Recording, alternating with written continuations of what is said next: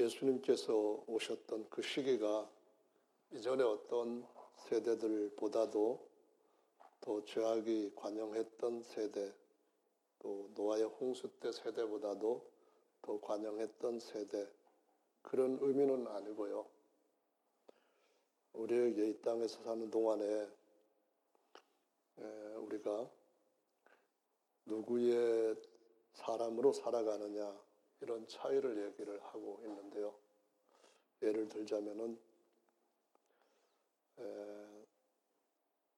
아담의 후손, 아담에게서부터 난 그러한 세대로 살아갈 것인가, 아니면은 그리스도께로부터 난 그리스도에 속한 새로운 세대로 살아갈 것인가, 또는 죄의 종의 세대로 살아갈 것인가, 아니면 의와 생명의 세대로 살아갈 것인가, 그것을 말씀을 하시는 겁니다. 예수님 다시 오실 때가 되면은 세대는 더욱더 죄악의 관영하에 치고 노아의 홍수 때보다도 더 엄한 심판을 받게 되겠지만은 다른 세대라고 해서 악하고 음란한 세대가 아닌 것은 아니라는 말이죠.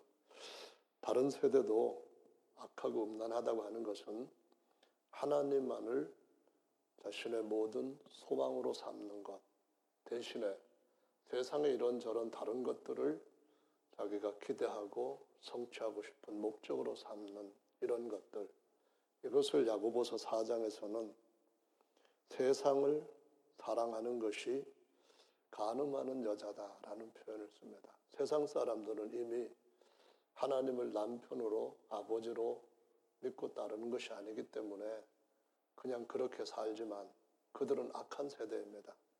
그러나 빛의 세대, 의의 세대, 믿음의 세대, 이러한 하나님 앞에 부름받고 새로운 세대로 살게 된 성도들은 세상을 사랑하지 않고 주님을 사랑해야 되고 또 하늘의 영원한 우리의 본향을 사모해야 된다고 말씀을 하시고 있습니다. 그래서 특별히 죄악과 세상에 치우쳐 사는 사람들의 세대에게는 보여줄 표적이 지금 예수님께서 말씀하신 요나의 표적밖에는 없다라고 말씀을 하시는 거죠. 마태복음 12장에서 주님, 주님이 그 보여주신 여러 가지 기적들을 어, 살펴볼 수 있겠는데요. 1절에서 8절까지 보시면은 예수께서 제자들을 데리고 어, 사방에 전도를 하러 다니셨습니다.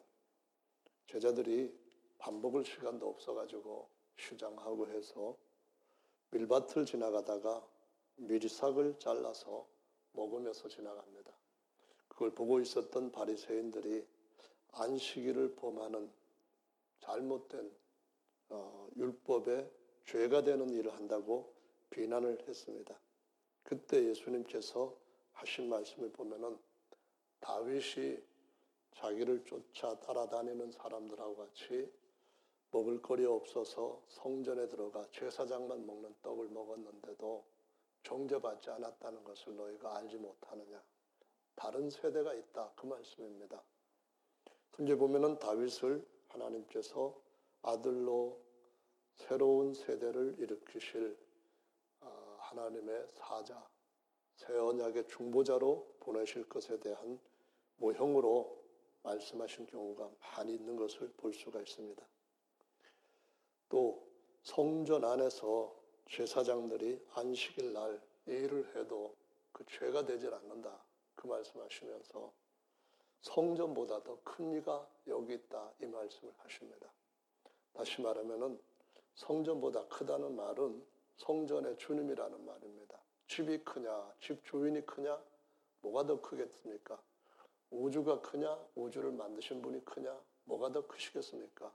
바로 예수님께서 나는 안식일의 주인이다 이 말씀을 하십니다.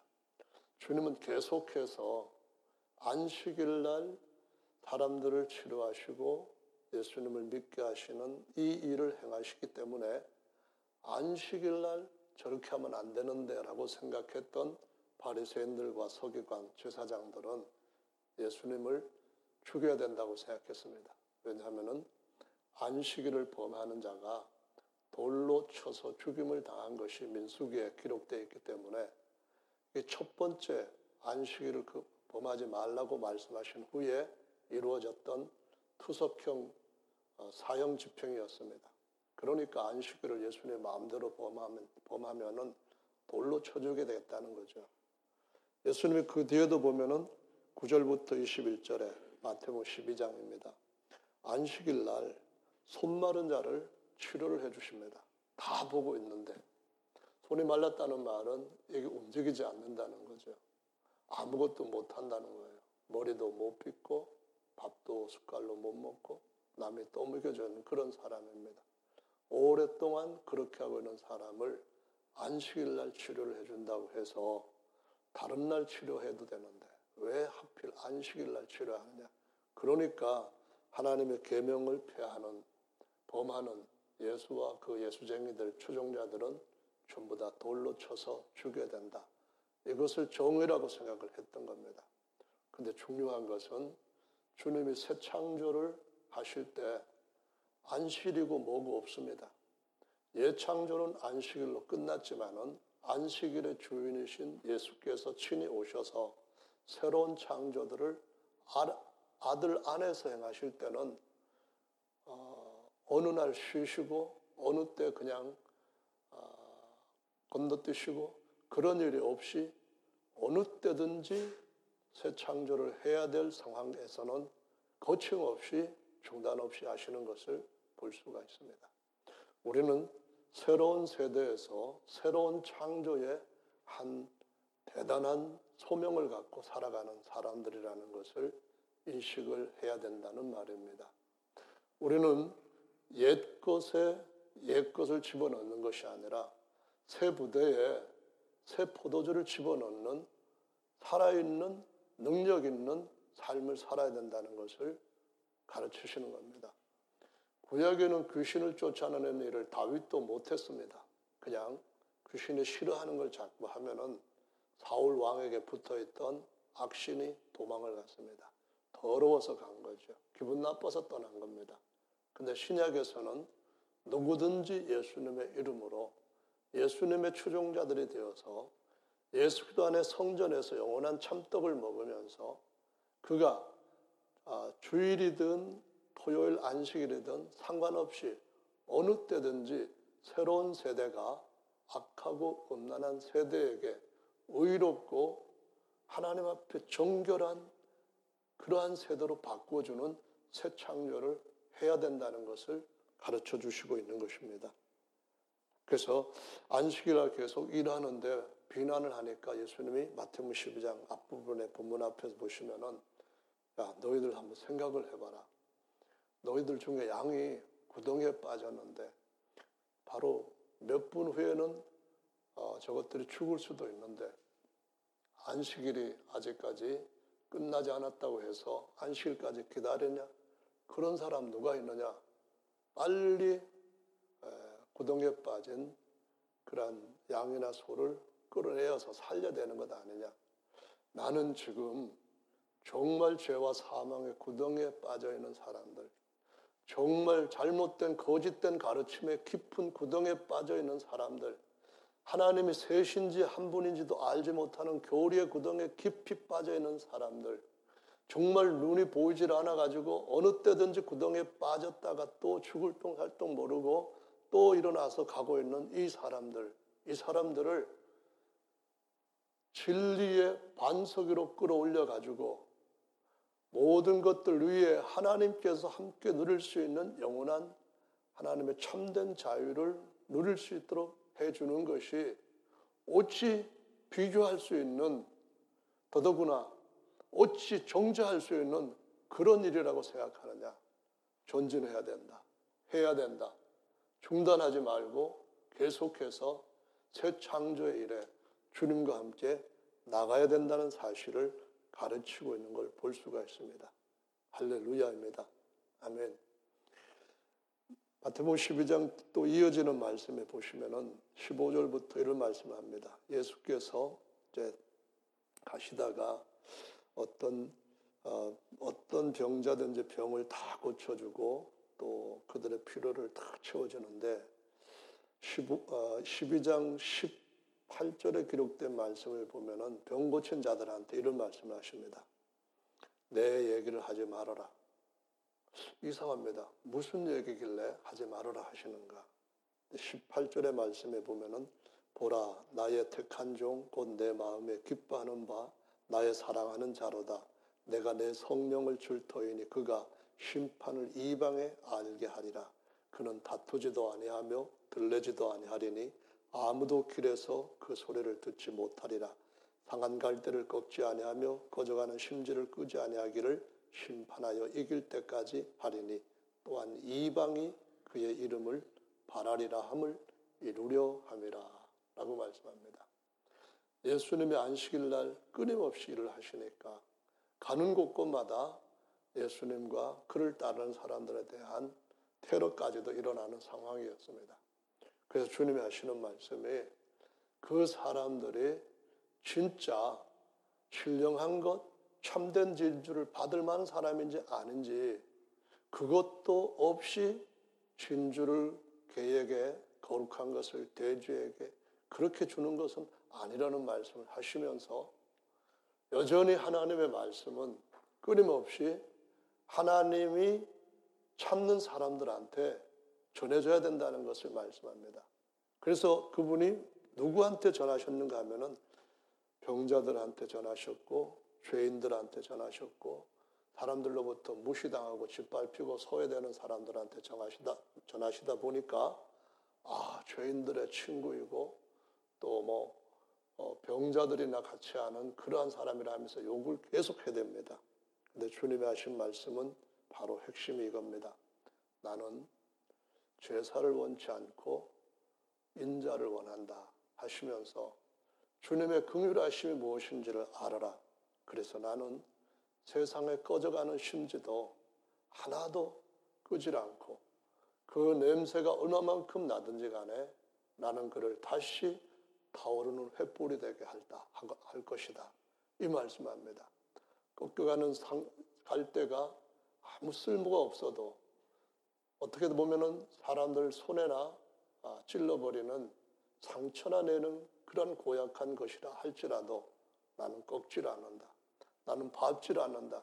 오히려 그를 내가 아, 헐몬산의 백향목처럼 든든하게 세울 수 있다. 나는 그 새 창조를 위해서 왔고 나를 따르는 의로운 세대들은 이 일을 할 수 있다.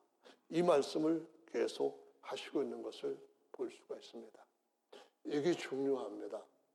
우리가 복음서를 읽으면서 그냥 옛날에 있었던 사건 정도나 외운다면은 그것은 우리한테 그렇게 큰 도움이 되지를 못합니다. 그 말씀이 지금도 살아서 우리한테 우리 자신을 변화시킬 수 있고 변화시켰다고 한다면 우리도 꺼져가는 심지를 살릴 수가 있습니다. 우리도 상한 갈대를 다시 더 든든한 의의 생명의 나무로 일으켜 세울 수가 있습니다. 왜냐하면 우리는 새로운 창조의 새로운 세대로 살아가고 있기 때문입니다. 그것이 우리 삶 가운데 더욱더 온전하게 이루어지게 되기를 예수님의 이름으로 축원합니다. 아멘. 마태복 12장 오늘 부분 앞에서 보면은 주님이 그 말씀을 또 이어갑니다.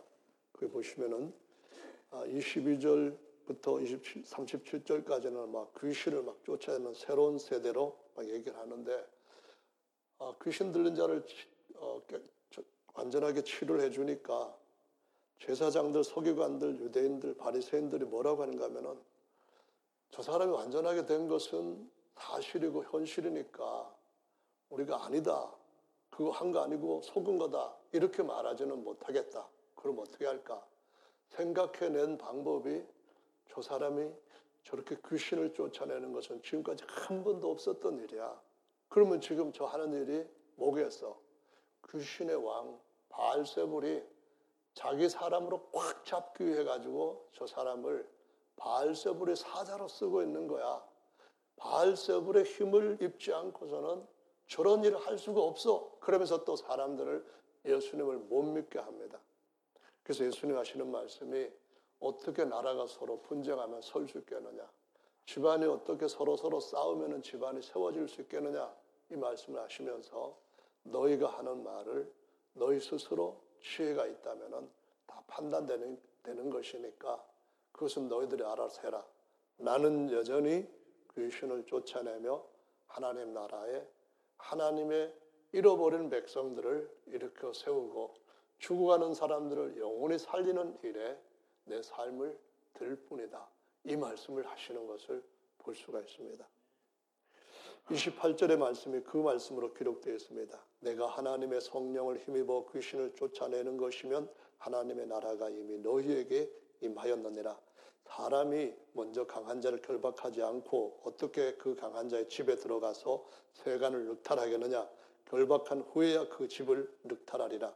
그런 것처럼 나와 함께 하지 아니하는 자는 나를 반대하는 자요. 나와 함께 모으지 아니하는 자는 해치는 자니라. 이 말씀합니다. 무슨 말입니까? 예수님께서 하시는 일에 함께 해야 됩니다. 예수님께서 하시는 일에 함께 하지 아니하면은 나를 반대하는 사람이다. 이 말씀하시고 함께 모으지 않는다면은 그 사람은 해치는 사람이다. 이런 말씀을 하시면서 너희가 입으로 진짜 무슨 말을 하든지 그 한 말을 가지고 마지막 날에 심판받을 거다. 바알세불의 힘을 입어가지고 어, 귀신을 쫓아낸다면서 성령을 해방하는 자들은 영원토록 그 죄를 사함받지 못할 거다.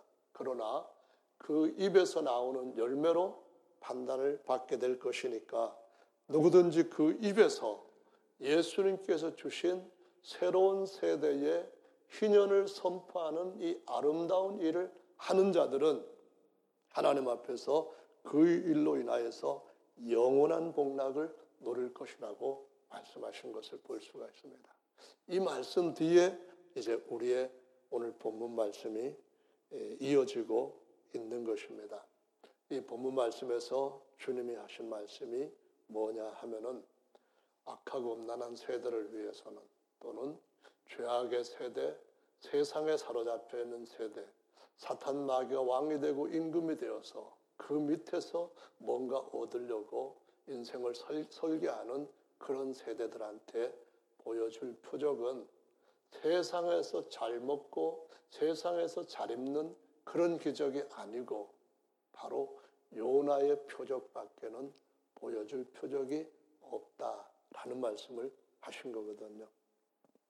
실제로 예수님께서 어, 여러분들도 잘 아시는 것처럼 어떤 일들을 많이 하셨는가 하면은 어, 마태복음 12장에 기록되어 있는 기적들만 보더라도 어, 말로 표현할 수 없을 정도로 대단한 것인데요. 어떤 전도자 또는 어떤 선교사가 어떤 목사가 마태복음 12장에 기록되어 있는 기적만 일으켰다고 해도 일, 아니 그의 사역 전생에서 그 정도만 일으켰다 해도 최고의 전도자라고 아마 소문나고 다른 나라에까지 초청을 받게 될 겁니다. 근데 주님께서 하시는 말씀을 보면은 그런 표적들은 세상에 속한 세대에게 주는 표적이 정말 주고자 하는 그 표적이 아니라는 겁니다. 그걸 주신 목적은 진짜 표적을 보게 하기 위하여서 주님이 주시는 것이라고 말씀하시고, 말씀하시고 있습니다. 그 말씀을 우리가 알아야 되고 그 말씀을 우리가 우리 삶 가운데서 보고 따라가는 사인으로 삼아야 된다는 거예요. 그 말씀이 우리에게 진행하는 데 있어서 하나의 신호등과 같이 우리에게 이끄는 방향터가 돼야 된다는 거예요. 어, 요한복음 6장의 말씀에 보시면 2절에 예수님을 큰 무리가 따르는데 병인들이나 또 다른 많은 이들한테 행하시는 표적을 보밀러라 말씀하셨고 14절에도 보면은 그 사람들이 예수 행하신 이 표적을 보고 말하되 이는 참으로 세상 오실 그 선지자다. 그러면서 예수님을 임금 삼으려고 억지로 임금 삼으려고 산이든 바다든 쫓아 따라다니는 것을 보여주시고 있습니다. 근데 예수님이 26절에 보면 이런 말씀을 하십니다. 예수께서 대답하여 가라사대 내가 진실로 진실로 너희에게 이르노니 너희가 나를 찾는 것은 표적을 본 까닭이 아니요 먹고 떡을 먹고 배부른 까닭이로다. 썩을 양식을 위해서 일하지 말고 영생하도록 소산 영생하도록 있는 양식을 위하여서 하라 이 말씀합니다. 아니 당신이 우리한테 당신을 믿게 하는 표적이 무엇입니까? 30절에 이렇게 물어보는 사람들한테 예수님이 하신 말씀이 하늘에서부터 내려온 생명의 참떡을 믿고 그걸 믿는 것이 그걸 먹는 것이 하나님의 일을 하는 것이다 라고 말씀하시는 걸 볼 수 있습니다. 오늘 여기에서 요한복음 6장 말씀을 통하여서 여러분들이 인정을 해야 되는 것은 이 땅에 사는 동안에 육체를 위해서 먹는 떡, 주님이 아무리 많이 기적을 통하여서 우리한테 주신다 해도 주님께서 꼭 보여주셔야 할 그 표적이 아니라는 겁니다. 주님께서 우리한테 꼭 있어야 될 보아야 할 표적은 다른 것이라는 말씀입니다. 예수님께서 이 말씀을 하시고 난 뒤에 남자만 5천 명 되었던 그 큰 은혜 받고 따라다니던 수많은 사람들이 다 떠나가 버렸고 열두 제자 중에 하나도 역시 떠나가 버렸다고 말씀합니다. 그 사람은 좀 지혜가 있는지 아니면은 세상에서 사는 어떤 기술이 있는지 그렇게 대단한 예수님을 은 30냥에 팔아버렸습니다. 만약에 예수님이 십자가에 돌아가시겠다 하는 말씀을 안 하시고 이제 곧 내가 잡혀서 죽어야 된다 는 말씀을 안 하셨다면 예수님 몸값이 아마 은 30냥이 아니라 3만 냥도 더 됐을 겁니다. 수많은 사람들이 모여가지고 아 이분은 우리 선지자 메시아 기름 부음 받은 자 왕이다 하면서 그를 따랐을 겁니다. 그런데 주님은 그들한테 보여주실 표적이 그게 아니라는 거예요. 놀라운 것은 지금도 많은 사람들이 그게 아닌 것을 악하고 음란한 세대에게 주님이 주시고자 하시는 진짜 표적이 무엇인가 하는 것을 모른 채 그런 데서 은혜 받고 그것 쫓아가고 그것이 아니면은 떠나는 이와 같은 일들을 끊임없이 하고 있다고 하는 사실입니다. 그런데 저와 여러분들은 악하고 음란한 세대가 아니라 하나님의 지극히 서원하고 지극히 정결한 세대가 되어서 주 하나님의 영원한 영광의 소망을 우리 모두가 약속받았고 다른 사람들한테도 약속으로 맺어주는 이 놀라운 새로운 세대로서 주님이 주신 새 창조에 함께 참여하는 진짜 예수의 추종자들이 된 줄로 믿습니다. 아멘. 진짜 주님께서 우리에게 주신 표적이 무엇인지를 알고 따라가는 사람이라고 자부하고 있습니다. 또 그래야 되고요. 그래서 주님께서 이는 내 사랑하는 자요, 내 기뻐하는 자다. 이런 말씀을 하시면서 그 이름을 이방에까지 알린다 하실 때에 그때에 이사야를 통하여서 그렇게 일하시는 주님한테 뭐라고 하나님이 말씀하셨는가 하면은 이는 내 마음에 기뻐하는 자요, 내 사랑하는 자로다라고 말씀을 하셨다는 겁니다. 침례를 받을 때도 이 말씀을 하셨고 예수님의 공생의 가운데서도 이 말씀을 하나님이 친히 하셨습니다. 내 사랑하는 자다 이 말이 아, 히브리 말로 하면은 요하난이라고 하는 이름입니다. 하나님 야훼의 사랑받는 자 그 뜻입니다. 그래서 주님께서 우리한테 주님을 어떻게 믿고 따르느냐에 따라 가지고 하나님께서 우리한테 주시는 그 사랑하는 자에게 주시고자 예비한 것이 사람의 눈으로 보지도 못하고 귀로 듣지도 못하고 마음으로 생각하지도 못했던 엄청난 것을 받게 주신다는 확신 가운데 믿음으로 사는 사람이 있는가 하면은 예수님 믿었는데도 이게 뭐야? 예수님 믿었으면 나한테 일어나야 되는 것들이 성경에 있는 것처럼 무슨 기적이든지 다 일어나고 또 어, 내가 이 세상에서 매여 있는 이런 것들 다 벗어버려야 되는 것 그것 아니야? 여기에 머무르는 그런 신앙생활을 할 수 있기도 할 수 있기도 하고 우리가 어, 육체의 세대를 쫓아 사느냐 아니면은 영의 세대를 쫓아 사느냐 옛 사람의 세대를 쫓아 사느냐 성령의 새 사람으로 살아가는 거듭난 세대를 따라서 살아가느냐 이 문제는 굉장히 중요한 문제라는 사실을 가르쳐 주시고 있습니다. 이게 중요하기 때문에 예수님이 마태복음 16장에도 보면은 그 표적에 대해 말씀하신 것이 나오는데 바리새인들, 서기관들, 또 사두개인들 모두가 예수님을 시험을 했습니다. 우리가 당신을 믿게 하는 하늘로부터 오는 표적이 뭐요? 보여주시오.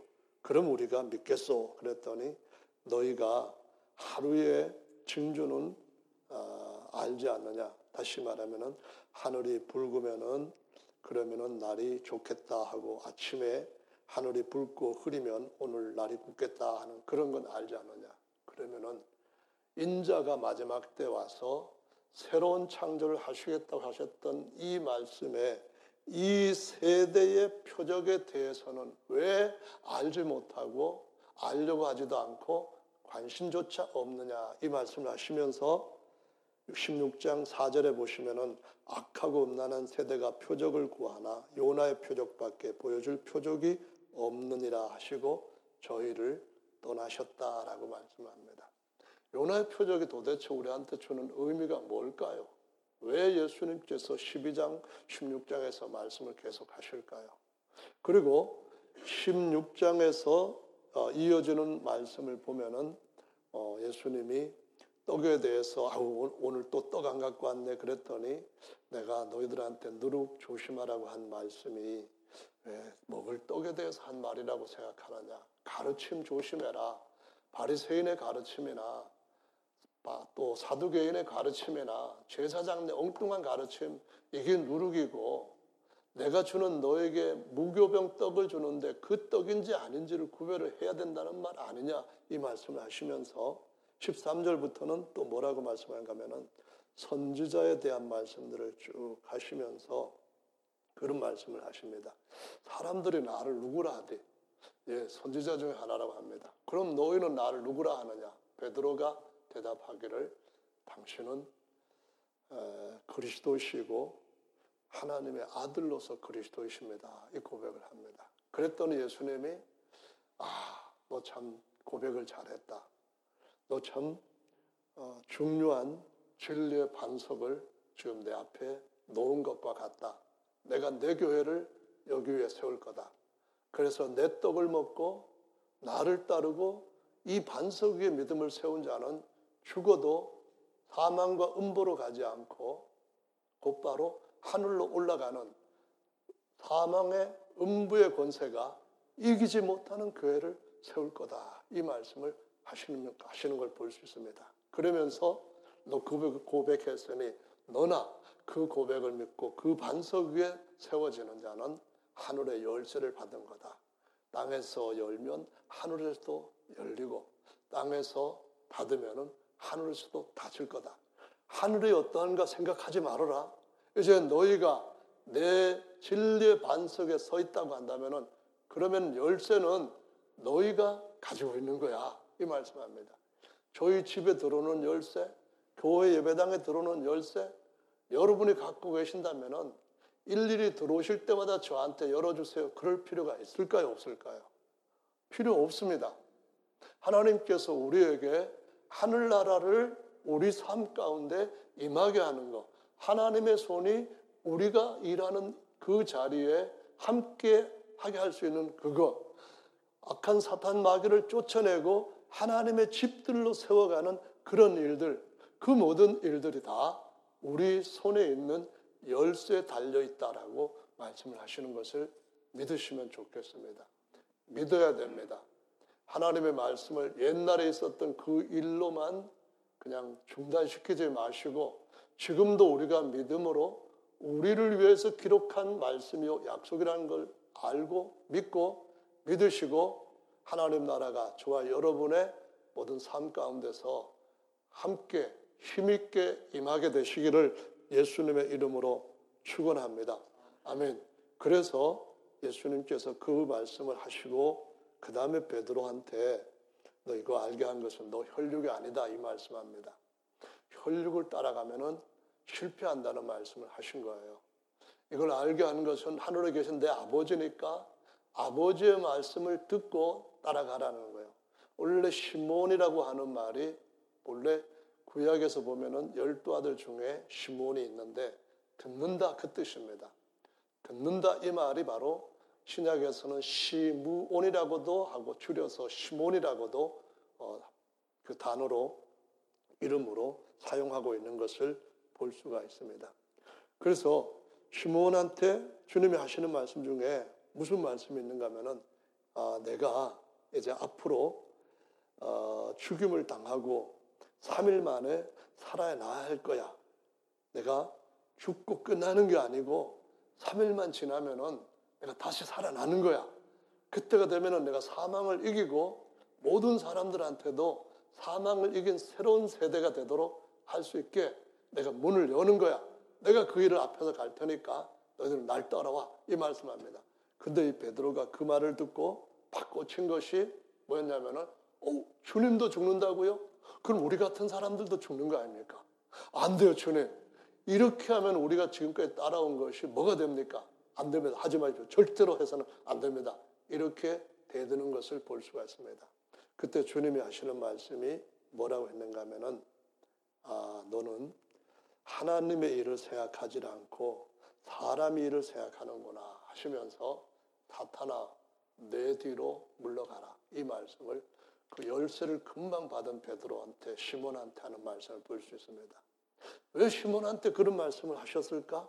언제 보면은 그 말씀 중에 이런 말씀이 있습니다. 예수님이 16절에 시몬 베드로가 대답을 했을 때에 그 베드로한테 이런 말씀을 하셔요.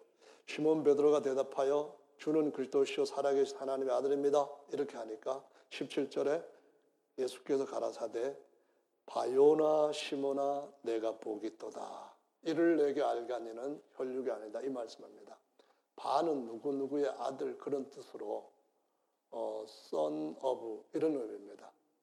시몬의 아들 이러니까 바 요나 아니 요나의 아들이니까 아, 시몬의 아들 요나야 아니 요나의 아들 시모나 이 말씀을 여기에서 바요나 시모나 이 말씀으로 하신 거거든요.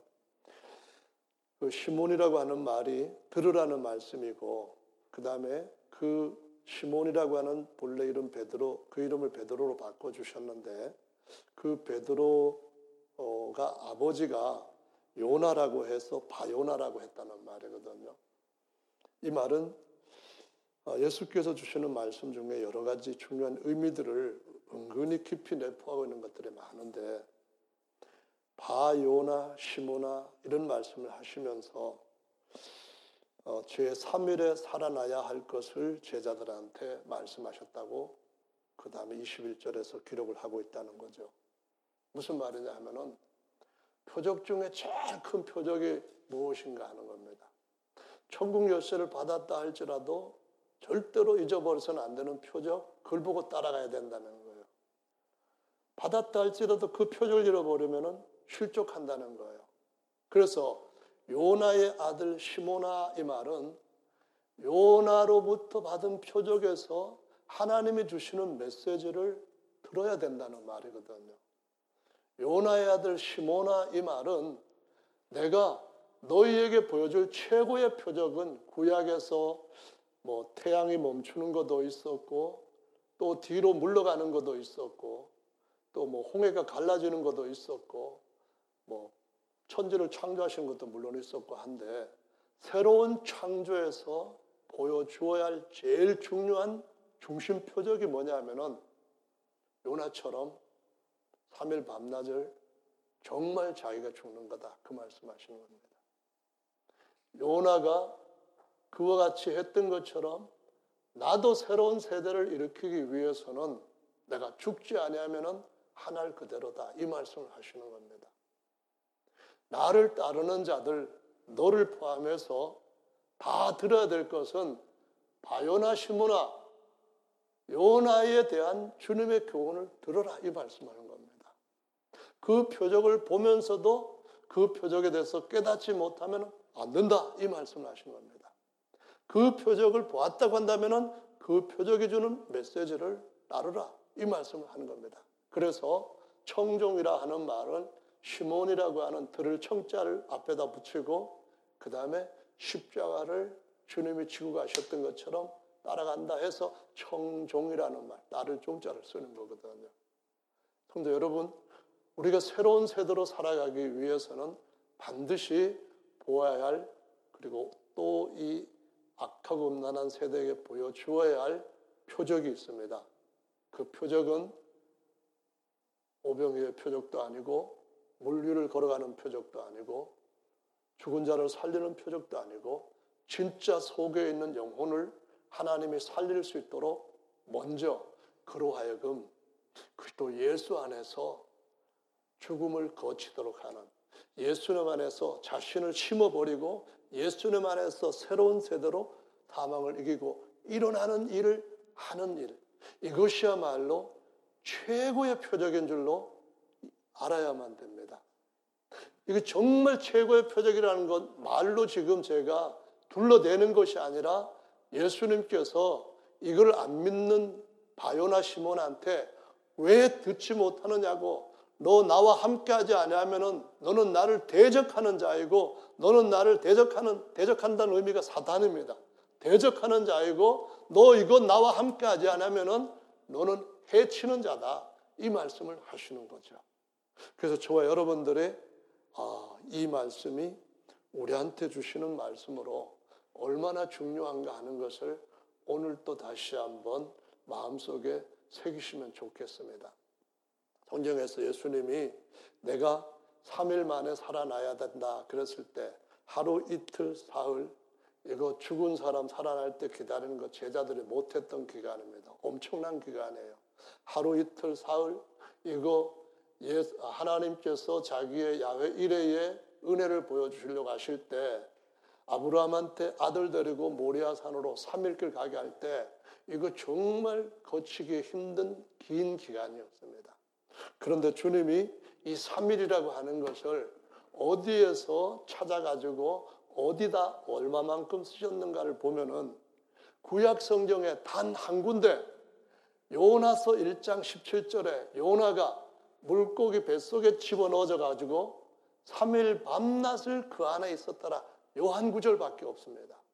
요한 구절밖에 없는데 예수님이 그 구절을 마태복음 17장 22절, 마태복음 20장 19절, 마태복음 26장 61절, 마태복음 27장 40절, 마태복음 27장 63절 뭐 그냥 엄청나게 사용을 하는 걸 볼 수 있습니다. 3일 밤낮, 3일 밤낮. 근데 왜 그런다고요? 의미가 있습니다. 예수님 공생의 딱 초기에 요한복음 2장 19절로 21절에 기록된 말씀에 보면은 너희가 이 성전을 헐라. 유대인 성전은 전 세계에서 딱 한 군데밖에 없는 유일한 집입니다. 솔로몬이 지었다가 허물어졌고 다시 그것을 스룹 바벨이 지었는데 엄청나게 호화롭게 증축한 것이 헤롯 성전입니다. 46년 동안 지었답니다. 주님이 그런데 이 옛 것을 지우고 진짜 완전히 죄를 살수 있는 하나님 앞에 영원한 성전을 세울 수 있는 그것을 세우시기 위해서 뭐라고 말씀하신다면은 내가 3일 만에 일으키리라 이 말씀을 합니다. 이 3일 만에 일으킨다는 말씀은 예수님이 호세아 6장에서나 누가복음 13장에서 이틀 이틀 이틀 이런 말씀을 하시면서 주님께서 주셨던 그 3일이라고 하는 것이 주님이 다시 오실 때 처음 오셨을 때부터 이틀 지나고 3일째가 되면은 모든 자들을 부활시키는 셋, 아, 일곱 번째에 천년기에 들어갈 것이다. 이 말씀을 하시면서 내가 오늘과 내일과 모레는 가야 할 길을 갈 것이고 그 다음에는 영원토록 온전해질 것이다. 이 말씀을 하는 겁니다. 주님이 3일 동안을 얘기하시는 이유는 인류 전체 모든 사람들의 그 모든 죄를 대신 다 짊어지시고 그 모든 사람들을 지배했던 죄의 권세들을 또 주님 앞에 주님께서 딱 맞닥뜨리시고 그거를 3일 동안 완벽하게 깨시겠다고 하는 말씀이기 때문에 어, 요나서 1장 17절에 딱 한 군데밖에 나오지 아니한 이 말씀인데도 불구하고 어마어마하게 중요하게 쓰시면서 유일한 표적이라고 말씀하시면서 주님께서 이 표적을 우리가 갖고 이 표적을 보여주면서 갈 때에 새 창조는 주님이 함께 하심으로 걷잡을 수 없이 강력하게 어디든지 일어날 수 있다고 하는 사실을 보여주시고 있는 것입니다. 할렐루야. 고린도전서 15장의 말씀 보면 부활에 대해서 말씀을 하시는데 거기 보면은 이런 말씀을 하십니다. 3절의 말씀에 보시 4절의 말씀 보면은 장사 지낸 바 되셨다가 성경대로 사흘 만에 살아나사 3절에 보면은 이는 성경대로 그리스도께서 우리 죄를 위하여 죽으시고 이렇게 나옵니다. 성경대로 죽으시고 이 말은 구약에서 예수님이 제물로서 돌아가시는 모형 그림자가 많았습니다. 이사야 53장에도 보면 예수님께서 예, 우리 죄 를 드시고 죽으실 것에 대해서 아주 적나라하게 기록해 놓고 있습니다. 그런데 성경대로 사흘 만에 다시 살아나사 이 말씀은 아까 말씀드린 것처럼 창세기서부터 말라기까지 어디에도 없고 요나서 1장 17절 딱 한 군데만 있는 겁니다. 예수님께서 아, 고린도 전설을 기록할 때 성경은 구약 성경밖에 없었던 것 잘 아시잖아요. 그리고 요한 그 요나서 1장 17절이 바로 그 유일한 성경입니다. 그래서 이 유일한 성경대로 다시 살아나시는데 3일이라고 하는 것을 거치겠다 이 말씀을 하시고 있는 거예요. 그래서 오늘 저와 여러분들이 여기에서 다시 한번 정리를 해보는 것이 필요합니다. 도대체 요나의 표적이 뭐고 우리가 그 표적을 보고 시몬으로 따라가는 것 그런 삶은 뭘까 하는 것을 정리를 해서 우리 남은 삶을 주님 앞에 표적을 보고 따라가는 삶. 다시 말해서 먹고 배부른 것 가지고 표적 삼지 말고 영원히 있을 표적 보고 살아가는 삶. 이것을 우리 모두가 이제는 새로운 세대로서 더 강하고 더 충만하게 이루어가는 꺼지지 않는 하나님의 불길의 역사로 살아가는 저와 여러분들 되시기를 예수님의 이름으로 축원합니다. 요나서로 가서 이제 보시면은요.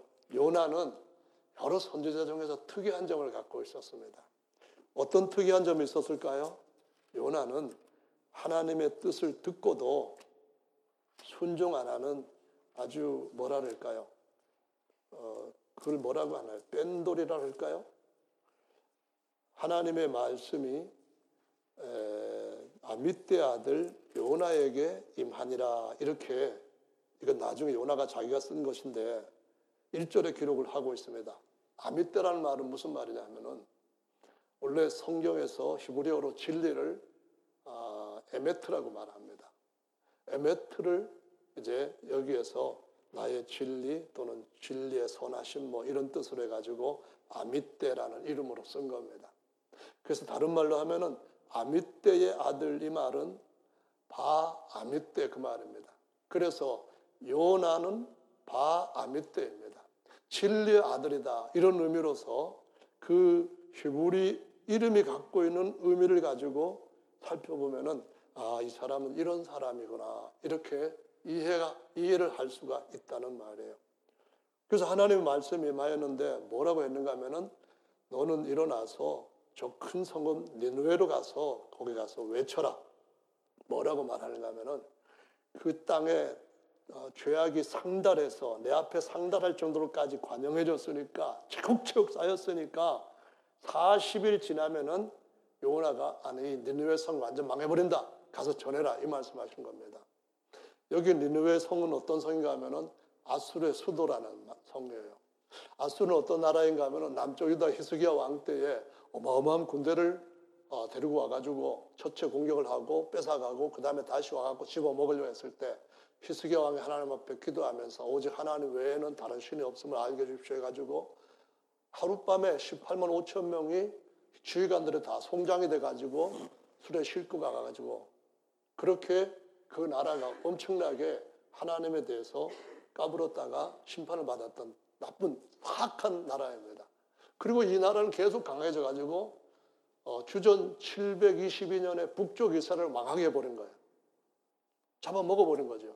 근데 이 북쪽 이스라엘의 선지자로 있던 이 요나가 하나님의 말씀을 딱 듣고 나서 어떻게 생각했겠어요? 저 나라가 저렇게 커지고 나중에 저 바벨론까지 잡아먹고 그럼 우리까지도 잡아먹을 건데 가서 저들한테 망해야 되지 회개시켜 놓으면은 그럼 우리 어떡하는 말이야? 그래가지고 도망을 가버렸다는 거예요. 도망을 어디로 갔는가 하면은 다시스로 가는 배가 마침 딱 오니까 배에 타가지고 밑을 가서 잠을 자면서 그냥 자기 갈 길로 갔다는 겁니다. 다시스라는 말은 철의 재련이란 정련이란 뜻입니다. 광석을 녹여가지고 이걸 갖다가 철만 뽑아내는 그와 같은 일을 하는 거예요. 그게 뭐 금도 있고 또 뭐 철도 있고 막 그런 건데.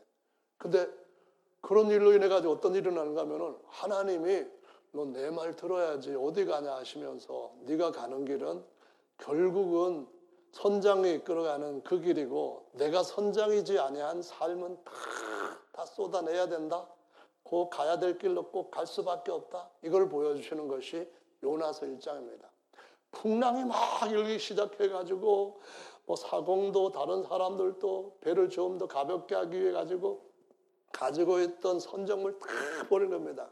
다시 스로 가는 배라면은 재련하기 위해서 엄청나게 많은 거, 재련한 거 엄청나게 많은 돈 싣고 가는데 전부 다 바다에 집어 던지고 던지고 했는데도 도저히 풍랑이 멈추지 않고 그 배가 되접히는 데서부터 안전함을 보장받지 못할 환경이 되었습니다. 그래서 이 사람들이 하는 말이 야 이게 왜 이렇게 되는지 한번 우리가 제비를 뽑아보자. 그래서 제비를 뽑았더니 자고 있던 요나가 다 걸린 거예요.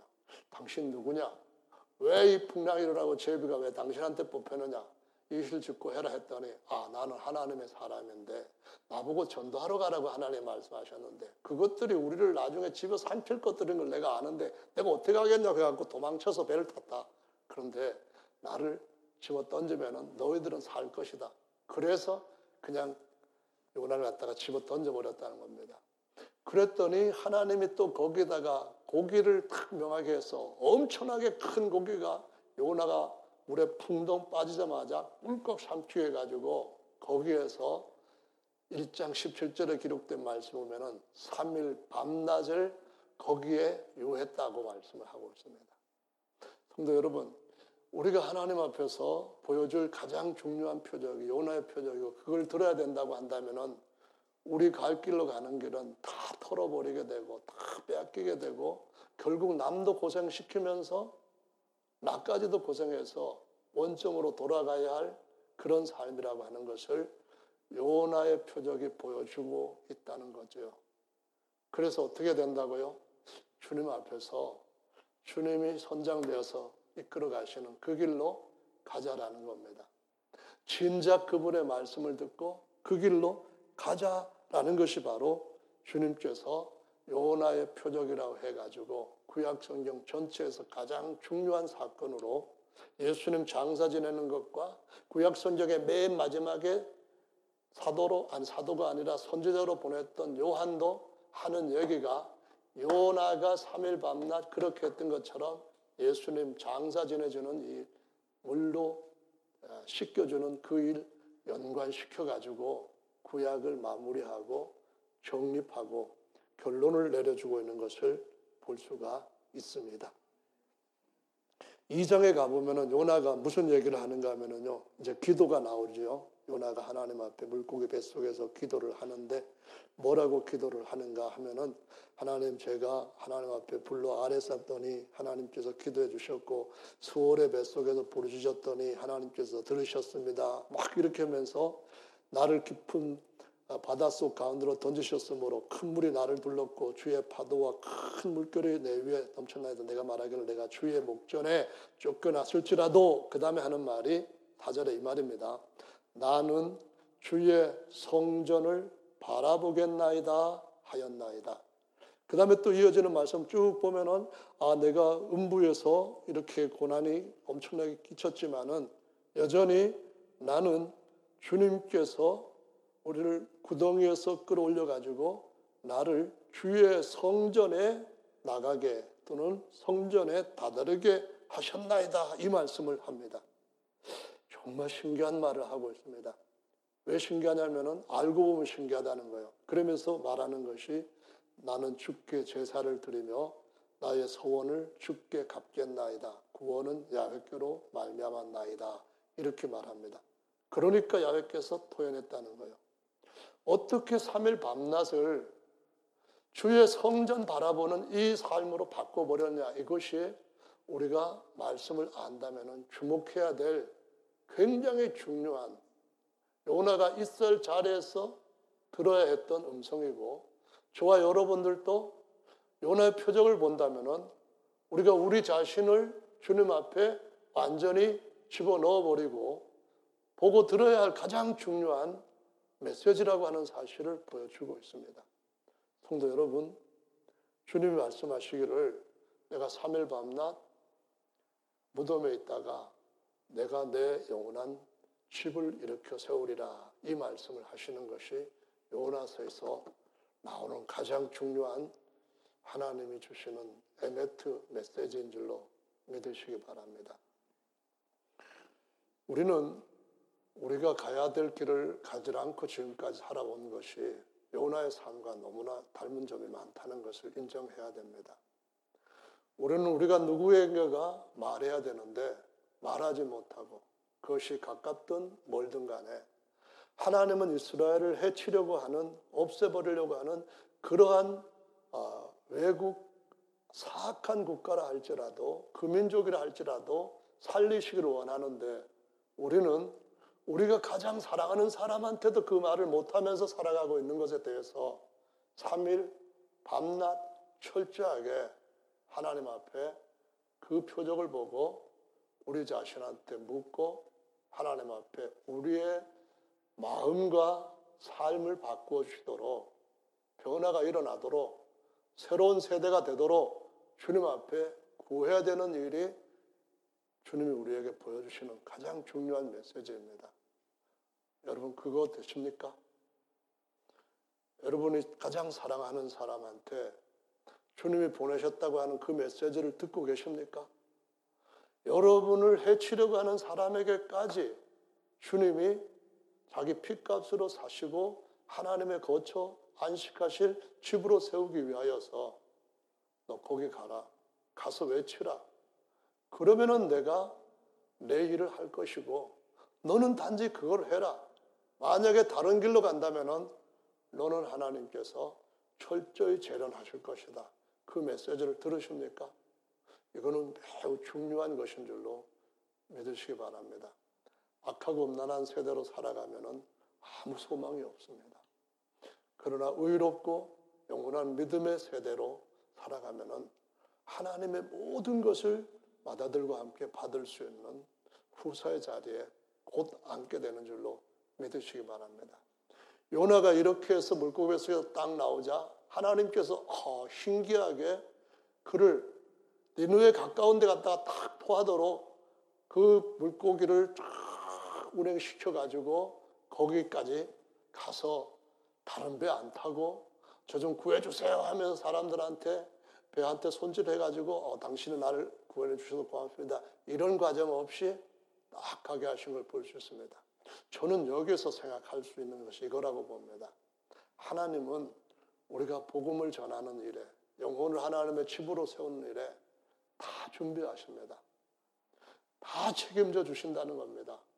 대신 너는 내가 너에게 맡긴 에메트를 은혜와 진리를 다른 사람한테 가서 입을 벌려 말하라는 겁니다. 내가 너한테 부탁하는 것은 그것이고 내가 너를 새 창조에 함께 참여케 하는 것은 그것이니까 네가 먹은 떡이 진실한 떡이라고 믿는다면 떡을 먹어야 될 사람들한테 가서 외치라는 겁니다. 그 요나는 가서 하기는 하는데 그것들이 뭐 저렇게 사악한 것들이 나 같은 사람한테 내 말 듣고 뭐 변하겠어? 아마 그런 식으로 가서 3일키를 외쳤다고 말합니다. 근데 참 희한한 것이 어떻게 물고기 뱃속에 들어가서 3일 동안 그 위에 들어가 있었는데도 머리털도 안 빠지고 아니면 죽지도 않고 그랬을까요? 참 하나님은 대단히 신기한 분이시, 신기한 분이심이 틀림없습니다. 우리가 어떤 상황 속에서도 주님을 의지하는 것이 진짜 합리적이고 이성적이고 신앙적인 줄로 믿으시기를 바랍니다. 주님은 최고의 이성이고 최고의 지성이고 최고의 감성입니다. 그래서 우리는 주님을 믿을 수가 있다는 겁니다. 주님이 딱 아신 거죠. 회개하면 고쳐주겠다. 회개하면 용서하겠다. 그것도 없었는데 아우 요나가 가서 막 외쳤더니만 세상에 그 큰 제국의 왕이 왕복을 벗어버리고 굵은 배옷을 입고 신하들하고 개한테까지 다 금식하면서 회개하라. 하나님께서 아 이스라엘의 저 하나님 아니 요나가 전한 저 하나님이 혹시라도 우리의 죄를 용서해 주실지 누가 알겠느냐 하면서 안 되는지 되는지 한번 해보자 하면서 전부한테 회개 명령을 시켰다는 겁니다. 그때 전부 다 회개했다는 거예요. 근데 요나는 저것들 이제 곧 망할 거야 하면서 잘 보이는 언덕에 올라가고 많이 지켜보고 있습니다. 근데 하나님이 가만히 보니까 너무 참고 하는 꼴이 참 딱하기도 하고 또 한편으로는 얄밉기도 해서 또 하나의 계획을 보여주시는데 뭘 하냐면은 갑자기 박농풀이 탁 나오더니만 쑥쑥쑥 자라가지고 딱 텐트를 딱 쳐줍니다. 그래서 아 시원하다 좋다. 이거 이렇게 되니까 이제는 볼만하다 그러고 있는데 하나님이 벌레를 딱 준비해가지고 그걸 씹어버리게 합니다. 그랬더니 뜨거운 햇살에 그만 박농풀이 시들어가지고 다 떨어져 버립니다. 아이고 처음에 없었던 것보다도 못하네 하면서 막 자신을 불평하고 하나님 앞에 막 화를 내고 합니다. 여러분 우리 인생이 저나 여러분이나 모든 육체는 풀과 같고 풀은 마르고 꽃은 떨어집니다. 내 사랑하는 사람도 얼마 안 있으면 세상에서부터 풀처럼 떠납니다. 내가 만나야 될 누구에게가 아주 좋은 소식을 전해줘야 할 그 대상도 얼마 안 있으면 세상을 떠납니다. 뭘 해야 될까요? 가장 좋은 관계는 뭘까요? 주전자의 그늘 아래서 주님이 주시는 내 일에 동참하는 자는 이 사람이 바로 요나의 아들 바요나 시몬이라고 말씀하시면서 그 베드로한테 요한복음에서는 항상 뭐라고 말하는가 하면은 요한복음 1장에서도 그러고 마지막 21장에서도 요한의 아들 시모나 이렇게 말합니다. 사람들이 왜 요나가 바요나가 왜 바요한이 됐지? 정확하게 의미를 모릅니다. 그 설명은 제가 좀 더 시간이 있어야 해드릴 수 있겠지만은 중요한 것은 요한이라고 하는 이름은 원래 히브리 말로는 요하나입니다. 하나님 앞에 사랑받는 자 그 말입니다. 예수는 베드로한테 이렇게 말씀합니다. 요한의 아들 시모나, 너 날 사랑하느냐? 그 말은 요한, 요한이라고 하는 말이 하나님 앞에 사랑받는 자라는 겁니다. 왜 주님이 너 요한의 아들 시모나 말씀을 가면은 너 내가 사랑하는 거 믿지? 그 말입니다. 너 내가 내 모든 것들을 다 주어서 사랑하는 줄 믿지? 너 내가 나를 부인하고 부인하고 또 부인하고 저주하고 맹사하는데도 불구하고 내 너를 다시 불러가지고 내 형제들 특별히 베드로에 가서 나 살아났다는 것을 말해라. 그렇게 말한 거 들었지? 너 요한의 아들이야. 아, 너 정말로 하나님 앞에 사랑받는 자야. 그러면서 그러면 내 어린 양을 먹여달라. 내 양을 쳐달라. 내 양을 쳐달라. 이 말씀을 하시는 것을 볼 수 있습니다. 성도 여러분, 주님 앞에서 요나의 아들은 가야 될 사람입니다. 아멘. 요나의 표적을 봐야 됩니다. 그 요나란 말이 원래 히브리 말로는 비둘기라는 뜻입니다.